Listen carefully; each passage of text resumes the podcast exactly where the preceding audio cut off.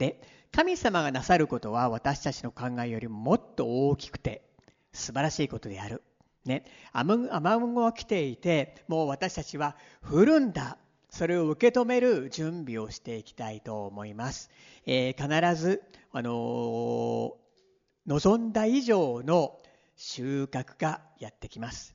で、それはグレースによってであります。ね。それではメッセージを語っていきたいと思います。はい。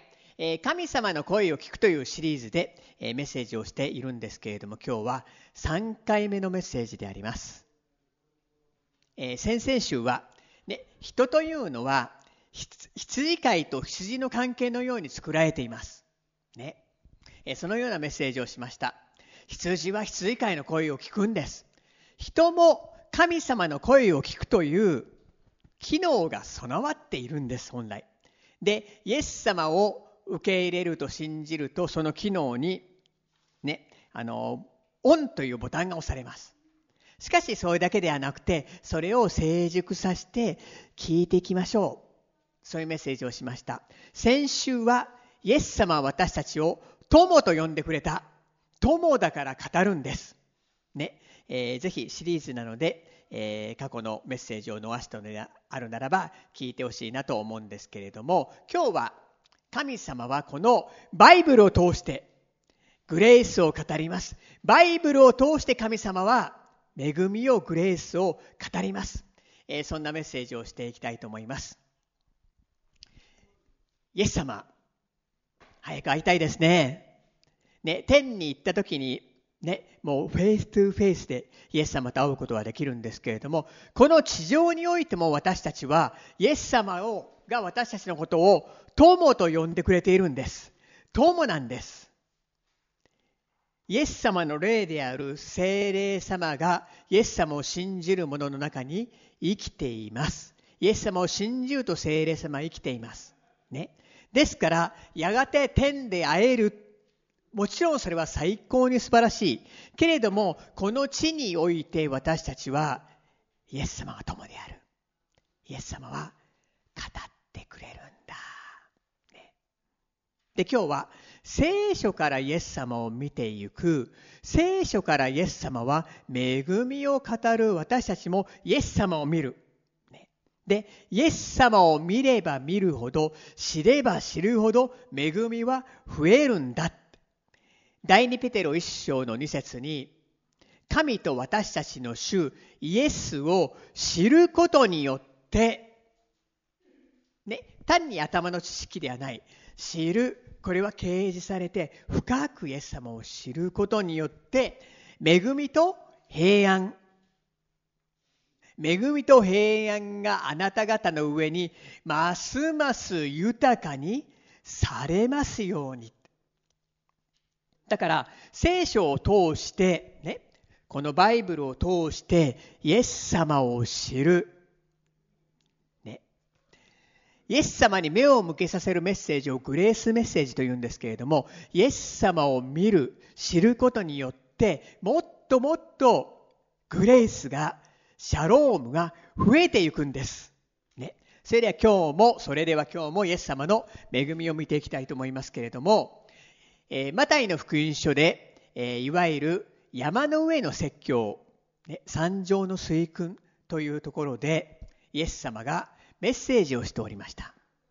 本当に良い最高のメッセージをしていました。その時にですね、えー、ツアラート、英語でレプロシー、レプロシーという病気にかかった男が出てきます。このツアラートという病気はですね、当時、怪我されているという見なされていたんです。怪我されているとみなされていて、すごく、えー、彼は罪意識があった。かわいそうですね。そして、隠れながら生きていて、隔離をされていた。で、そんな中、当時ですね、イエス様のことが評判になったんです。多くの人がもうね、イエス様のことを評判に話すんです。イエス様に会って俺癒されたよ。イエス様は癒してくれたんだよ。イエス様はから愛されたんだよ。あんんなに愛にあふれた方は見たことも聞いたこともない本当に優しいお方だ。ああ、君も癒されたの。実は私も癒されたんだ。そのような評判が駆け巡っていったんです。で、このツアラートにかかっていた男は、病気で貧しくって、恥、責め恥意識があった。けれども、イエス様の評判を聞いた。このね、イエス様の評判、話というのは不思議なもので、そこに精霊が働くんですね。聞いた。精霊が働く。ね、ペンテコステということを私たちは意識してお祝いするんですけどいいですか？聖書を読んで聖書からイエス様を見るときに精霊が働くんです。なぜかというと今は新しい契約新しい契約というのは恵みの契約なんです。イエス様を見るときに聞くときに精霊働くんです。ね。で、恥意識責めがあったんだけど、イエス様の評判、証を聞いた。で、彼もこのお方に会ってみたい。このお方は癒してくれるに違いない。長血の女性、長血の病気の女性と同じですね。だけど、彼は隔離されていて、ね、汚れているとみなされていたので、イエスの前になかなか姿を現せない。だから、隠れて、ね、この説教を聞いたのではないか。この時にイエス様はこういう話をしました。マタイの福音書の6章からです。25、26。だから、私はあなた方に言います。自分の命のことで何を食べようか何を飲もうかと心配したりまた体のことで何を着ようかと心配してはいけません。Don't worry 命は食べ物より大切なもの。体は着物より大切なものではありませんか。空の鳥を見なさい。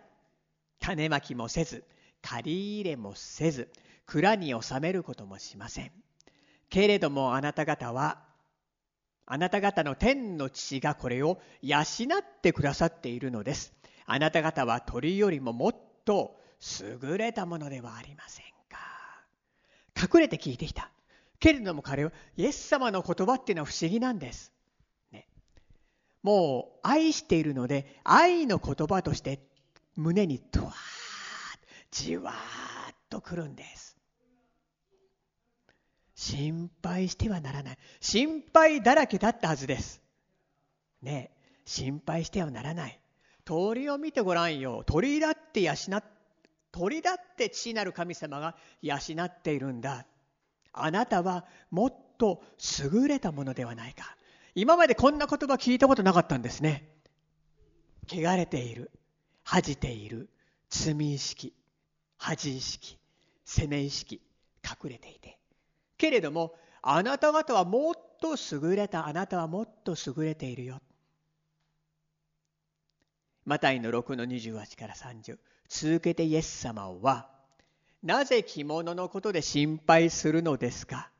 野の百合がどうして育つのかよくわきまえなさい。働きもせず、紡ぎもしません。しかし私はあなた方に言います。映画を極めたソロモンでさえ、このような花の一つほどにも着飾ってはいませんでした。今日あっても明日は炉に投げ込まれる野の草さえ神はこれほどに養ってくださるのだから、ましてあなた方によくしてくださらないわけがありましょうか。信仰の薄い人たち、イエス様が信仰の薄い人たちっていう時は怒っているのではなくて、もっと受け取ってください。もっとあなたは受け取ることはできるんだよ。という意味なんですね。草でさえこれほどね、装ってくださるのだから、あなた方によくしてくださらないわけがない。よくしてくださらないわけがない。ね、だから、もっとあなたは受け取れるんだよ。彼はこんな言葉を聞いたことがなかったんですね。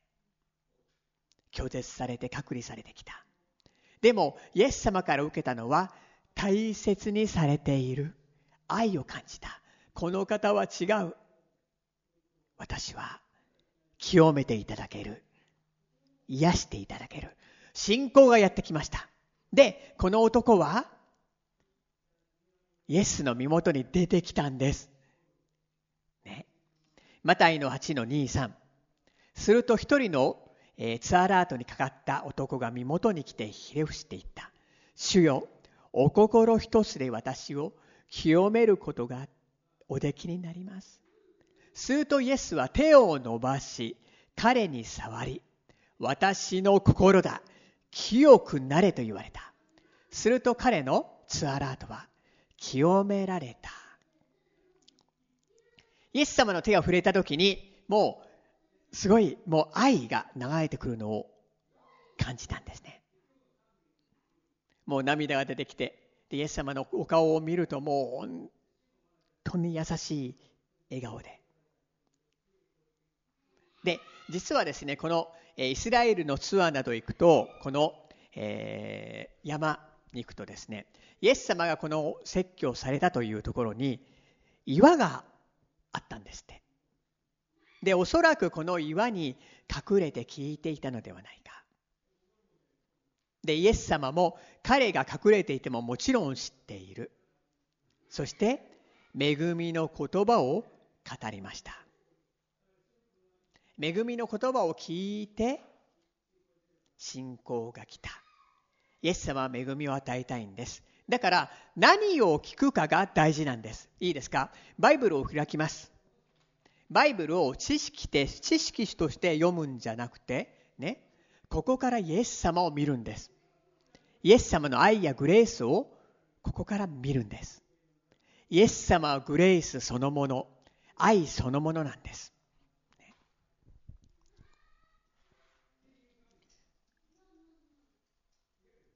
すると、イエス様を知れば知るほど、恵みと平安が増えるんです。ね、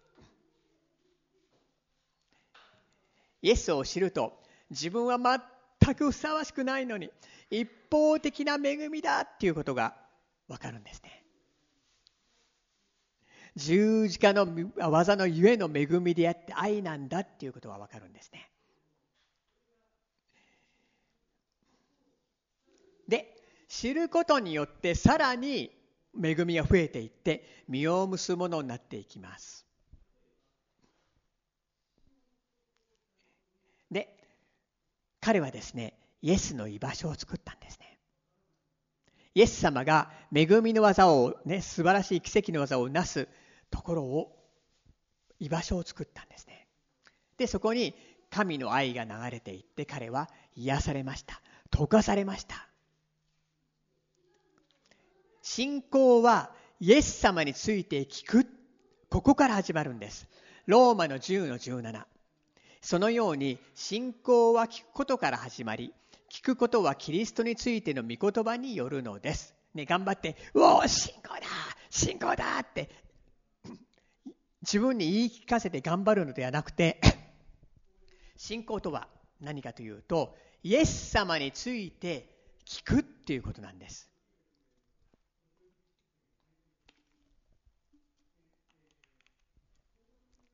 そして愛されているということを知る。恵みを知るんです。力になるんです。あのダニエルもダニエルの10の11。それから彼は私に言った。神に愛されている人ダニエルよ。私が今から語る言葉をよくわきまえよ。そこに立ち上がれ。私は今あなたに使わされたのだ。彼がこの言葉を私に語った時私は震えながら立ち上がった。愛されてる人ダニエルよ、ね、ダニエルはやはり神の愛愛されてるっていうことを語られそれが意識していた。ギデオンも言葉をいただきました。ギデオンっていうのは不安定で、ね、恐れがいっぱいあって。でも知識の6章の12、16に、主の使いが彼に現れていった。勇士よ、主があなたと一緒におられる。主はギデオンに仰せられた。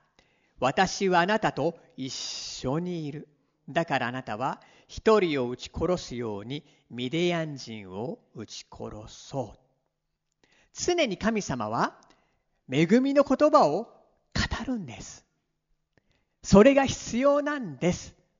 ね、だから聖書に行くんです。で、先週も話したんですけど、聖書は関係の中で息子、娘とされた。そして、イエス様は友なんだ。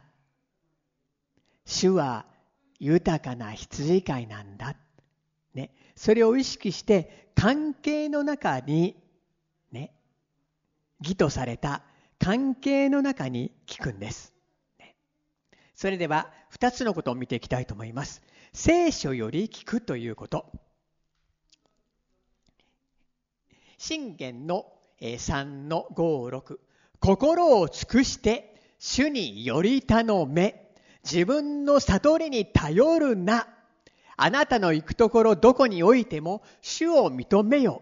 そうすれば主はあなたの道をまっすぐにされる。どこにおいても主が共におられる。主があなたの主なんだということを認めよ。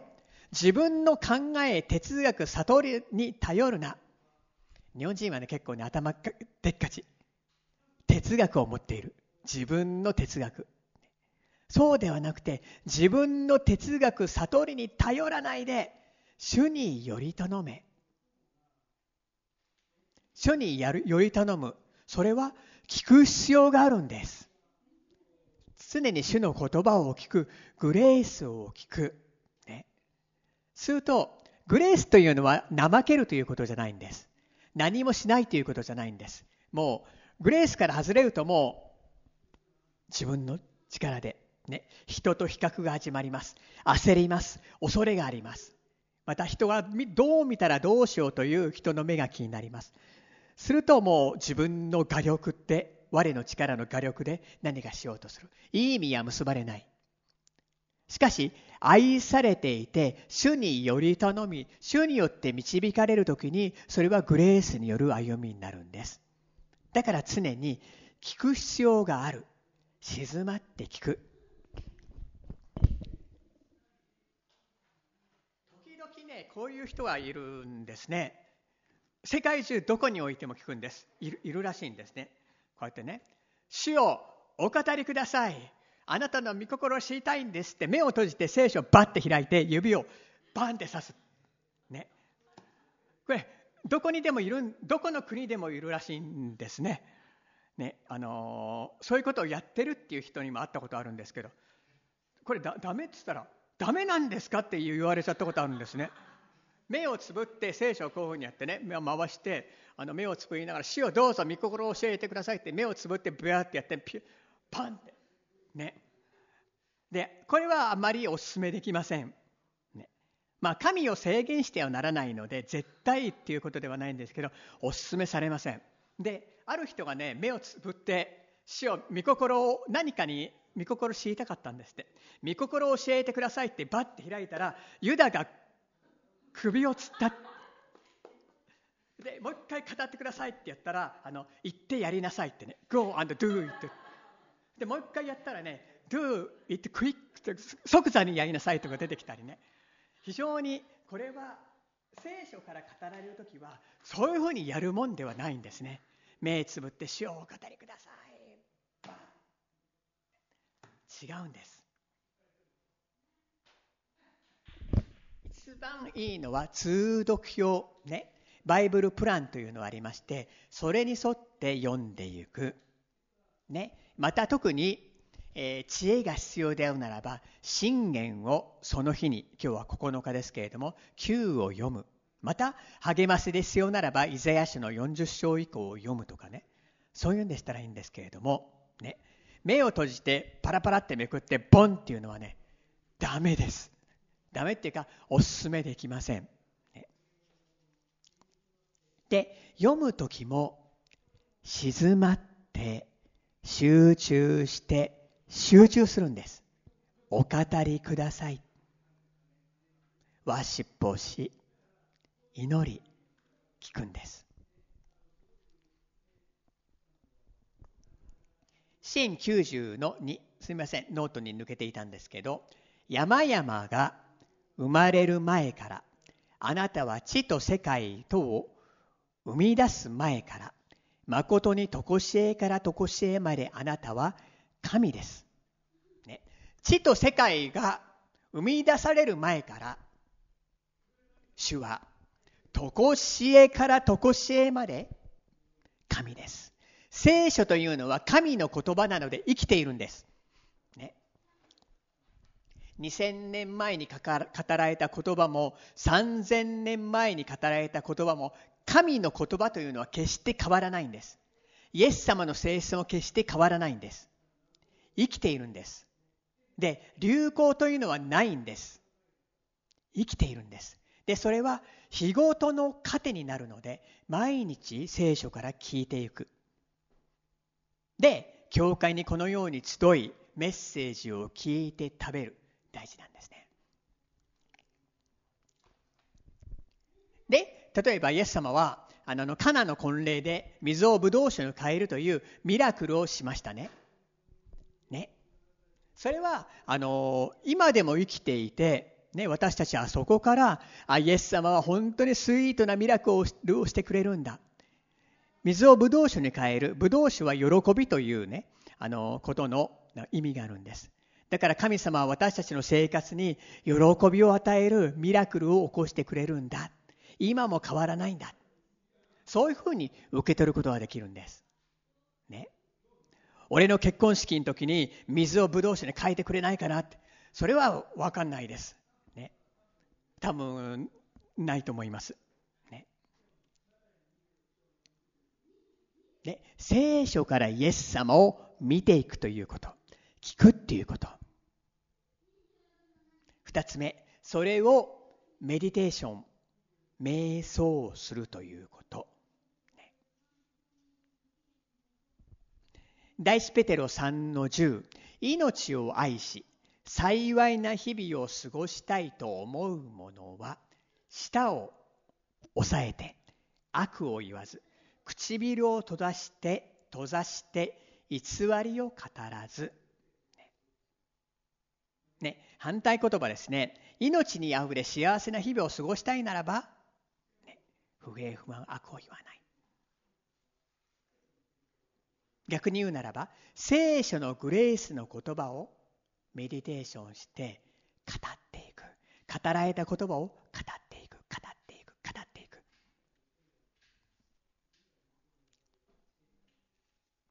アメリカでねこの間も話したんですけど老人介護の仕事をしていた女性がおむつを替えるのにあんまりにも臭いのでこの花が匂いを嗅げなくなればいいのにってつぶやいたらその通りになっちゃったんですね。匂いが機能が花の、ね、収穫機能が機能しなくなった、ね、でも癒されたそうなんですけど。イエスの言葉を恵みの言葉を言うんです。人は木に例えられています。ヨブの17の7木には望みがある。たとえ切られてもまた芽を出しその若枝は絶えることがない、ね、切られても水が養分を吸い上げます。人はイエス様につながる。常に御言葉を得ます。神から聞いています。言葉を預かります。すると常に神からの養分が流れて流れているのでまた芽を出すんです。ケネス・ヘーゲン先生が調子の悪い時どうしますか？って質問されたら私は聖書を読みますそしてそれを告白しますと答えたそうです。ある人は信玄を全部暗記していつも信玄を瞑想して瞑想してするとね首席で卒業した。死んでいた領域に命が流れる。天がバーッと侵入するんですね。詩篇の1の1から3幸いなことよ。悪者の計りごとに歩まず罪人の道に立たず。あざける者の座につかなかったその人。まことにその人は主の教えを喜びとし昼も夜もその教えを口ずさむ。その人は水路のそばに植わった木のようだ。時が来ると実がなり、その葉は枯れない。その人は何をしても栄えるって。幸いな人よ。本当にこれは主にある幸いな人よって意味なんですね。主の教え、主から語られたことを喜びにとして、それを常に語る。グレースの言葉を語る、語る、語る。昼も夜も語る、語る、語る。口ずさむ、もうね、語る、語る、語る。噛んで噛んで噛んで食べて食べて語る、語る、語る。すると、ね、川の水路のそばに割った木の木のようになって、時が来ると実がなる。ね、なかなか時を待つっていうの嫌ですよね。本当私も待つの本当は本当に好きじゃないんですけど、けれども時が来る時に必ず実がなるんです。日本にも必ずリバイバルは来るんです。この教会にもリバイバル来るんです。時が来ると必ず実がなるんです。必要なのは常に聞いて聞いてそれを口ずさむ口ずさむ口ずさむすると栄えていくんです第一手モて4の13、えー、私が行くまで聖書の朗読と勧めと教えとに専念しなさい4の15第一手モてこれらの務めに心を砕きしっかりやりなさいそうすればあなたの進歩はすべての人に明らかになるでしょう。ね、聖書を愛し、常に御言葉をいただいて、言葉をいただいて、言葉をいただいてると、進歩するって。進歩するんです。成長するんです。ね、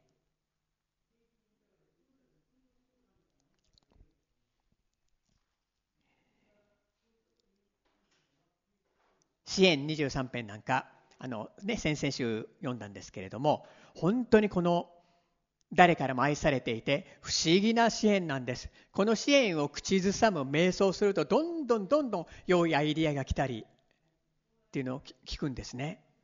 主は私の羊飼い。私は乏しいことがありません。主は私を緑の牧場にふさせます。憩いの水のほとりに伴われます。ね、想像しながら瞑想するんです。絵を描きながら瞑想する。主は私の魂を生き返らせてくださる。皆のために私を義の道。ね。義っていうのはもう責められない。本当に神様と近い関係。最高に輝く道。木の道に導かれます。それを瞑想して口ずさむんです。支援91の4。主はご自分の羽であなたを覆われる。あなたはその翼の下で身を避ける。主の真実は大盾であり、砦である。支援91編を宣言する祈りね、えー、2年ぐらい前にそれシリーズでメッセージをしたんですけれどももう私たちは神様の子供とされているので、古事記ではないんですね。それをもう祭祀なので宣言できるんです。宣言す、告白するんです。主はご自分の羽で私を覆われます。あなたはその翼の下に身を、私はその翼の下に身を避けます。主の真実は大盾です、砦です。瞑想するんです。口ずさむんです。するとそれはもう恵みを活性化します。ね、恵みが大きく流れていきます。恵みというのは本当に力があるんです。本当に力があるんです。この日本をね、あの難しいと言われてきた日本を変えるのもイエス様のグレースなんです。ヨシアの1の8この立法の書をあなたの口から離さず昼も夜もそれを口ずさな口ずさまなければならない。そのうちに記されているすべてのことを守り行うためである。そうすればあなたのすることで繁栄しまた栄えることができるからである。口ずさむ。口ずさむ。口ずさむ。ジョージ・ミューラーというですねあの偉大な信仰の人。どのように神様と瞑想したかというと朝起きたら一番にすることは聖書の言葉を入れたんですって。お語りください。神は語られます。そしてそれを瞑想して瞑想して口ずさむ口ずさむ口ずさむ。すると彼はもう、おね、ミニストリーを任せられて大勢の何千何万でしょうか。何十万でしょうか？孤児をサポートする。ということを彼は主と共にしていったんですね。その中の孤児の一人がハドソン・テイラーだったんですね。瞑想すると何が起きるか。内側の良心が神の良心となってきます。御言葉は吸収されてきます。そこにグレースが流れてきます。天の御国がこの地に来ますようにっていうことを私は毎日祈っています。天では本当に命が溢れています。病気も悲しみもありません。命がそこに溢れていて、もうそこからグレースがこの地に降ってくるんです。ね、雨雲が来ている。先ほどそのようなことをね、感じたんですけれども、もう間もなく大雨が降ろうとしています。そんな中私たちは本当に大事なのは毎日主の言葉を聞いていくっていうこと。イエス様を見ていくっていうこと。主は語られます。主は喜んで語り関係の中に、ね、コミュニケーションを取っていきたいんです。語ります語ります。そして私たちも語られます語られます。それを口ずさみます口ずさみます口ずさみます。そして祈ります。宣言します。時が来ると、ね、だいぶ遅れてしまったんですけど、時が来ると必ずそこに実がなっていくんです。もう雨雲は来ています。大雨が降るんです。ね、そんなわけで私たちはこの聖書から語られるっていうこと、聖書から神の声を聞いていくっていうことを大事にして歩んでいきたいと思います。そこにはグレースが流れます。精霊が働きます。命が満ちていきます。ね、そんなわけで神様の声を聖書から聞いていきたいと思います。聖書からイエス様を見ていきたいと思います。そこには本当に恵みが流れ、溢れていきます。お祈りいたします。天のお父様感謝します。イエス様あなたの恵みはとこしえまで。心から感謝いたします。あなたのグレースを感謝します。父なる神様の愛をありがとうございます。聖霊様の交わりをありがとうございます。聖書を読むときに主が語ってくださることを感謝します。そして神の声を聞くことができることを感謝いたします。どうぞ一人一人に聖書を通して神様の声を聞くということをさせてください。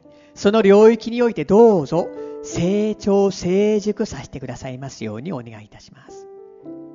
そしてそれを語り、口ずさみ、歩んでいくならば、必ず良い意味を結んでいきます。主よあなたの恵みを大きく一人一人に授けてください。心から感謝いたします。イエス・キリストのお名前によってお祈りいたします。アーメン。自分の言葉で応答のお祈りをしていきたいと思います。